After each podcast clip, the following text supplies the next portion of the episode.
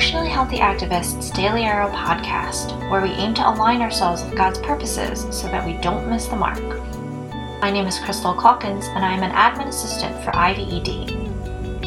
For Advent, we offer this five minute reflection to complement our Emotionally Healthy Activist course, which we encourage you to check out on emotionallyhealthyactivist.com. We hope to help you center on Jesus, his heart for justice and revival, and respond as he would in the midst of COVID, our world's reckoning around race, and systemic issues taking place all over our country.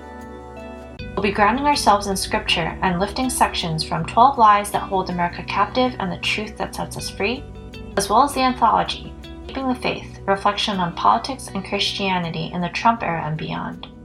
Let's begin.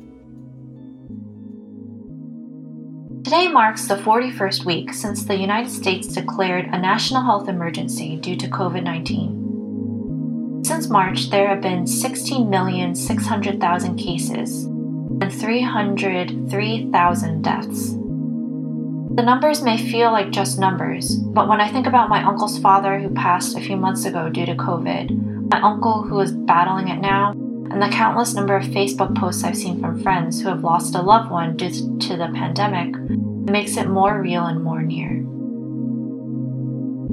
When we take a look back at this past year, the temptation is to hurry. We just want to hurry and let this pandemic be over with. We want to hurry and fast forward to a few months later when the vaccine can be administered widely. We want to hurry past the police brutality, violence due to inequality, and disunity around politics to a time when racial reconciliation will be the norm instead of murder and hatred.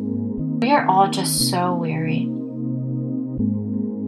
At the core of it, though, maybe we want to hurry because we don't feel like God has been doing anything in these past nine months, and that God hasn't been at work in the midst of all this chaos. We want to hurry so that we can leave 2020 behind us to be a mere remembered hashtag and move on to a more hopeful year. Maybe we want to hurry because we want to take things into our own hands and at least have that semblance of being in control.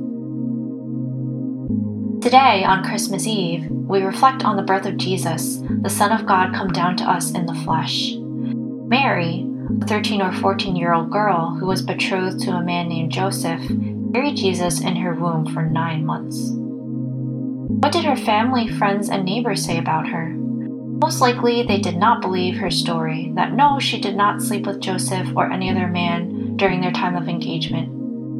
But a virgin conceiving a baby without doing something questionable? Unlikely. I can imagine that Mary endured nine months of scorn, both to her face and behind her back. She was also probably tempted by hurry. Nine months is a long time to hear comments about your character that might not be true. And as a mother, I can also attest that nine months sure does feel like forever when you're carrying an extra 20 or 30 pounds around everywhere you go. By week 37, I wanted the baby to hurry and come out and put me out of my pregnant, tired misery. Even if it was the Son of God she was carrying, I wonder if Mary felt similar sentiments. So many prophecies about the Messiah were given to God's people throughout the Old Testament about his coming, followed by 400 years of silence of no one hearing from the Lord. Was God actually going to send the Messiah? In the midst of all of their oppression and suffering over this period of time, when was God going to send him? Was God actually doing anything in that time? I'm sure God's people just wanted God to hurry. Likewise, we might be reflecting at the end of this year about all the things we have lost in the past nine months, and not think about what God has been doing or what He has been giving us instead. Maybe we just don't know, or maybe we can't even see it. The season of Advent is an invitation to worship the King, to make our vision right again by fixing them on God. When Mary goes to visit Elizabeth shortly after finding out about being pregnant with Jesus, Elizabeth says to her, Blessed is she who has believed that the Lord would fulfill his promises to her. Mary breaks out in this song, her worship to God. My soul glorifies the Lord, and my spirit rejoices in God my Savior, for he has been mindful of the humble state of his servant. From now on, all generations will call me blessed, for the Mighty One has done great things for me. Holy is his name. His mercy extends to those who fear him from generation to generation. He has performed mighty deeds with his arm. He has scattered those who are proud in their inmost thoughts. He has brought down rulers from their thrones, but has lifted up the humble. He has filled the hungry with good things, but has sent the rich away empty. He has helped his servant Israel, remembering to be merciful to Abraham and his descendants forever, just as he promised our ancestors. It is in this worship that Mary's vision shifts from that of, How will this be since I am a virgin? Perhaps contemplating all of the implications of being an unmarried pregnant woman, to seeing how this baby is part of the promise to God's people from the time of Abraham, and that God is fulfilling it in this time. In the midst of worship, maybe God wants to transform our hurry and desire to take things in our own hands into the sentiments of John in Revelation 22 20. Amen. Come, Lord Jesus. Time in silence to reflect on the scripture and ponder these questions. 1. What is your next step in getting your heart into a place of quiet worship of the Lord?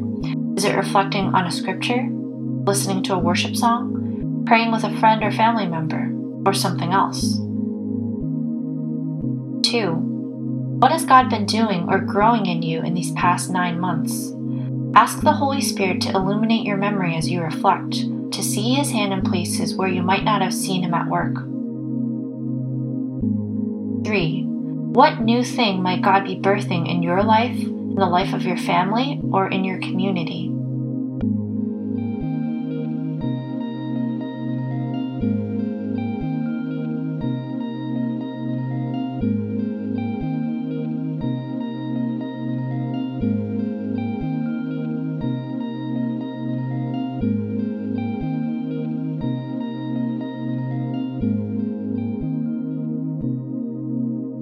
This time with a prayer.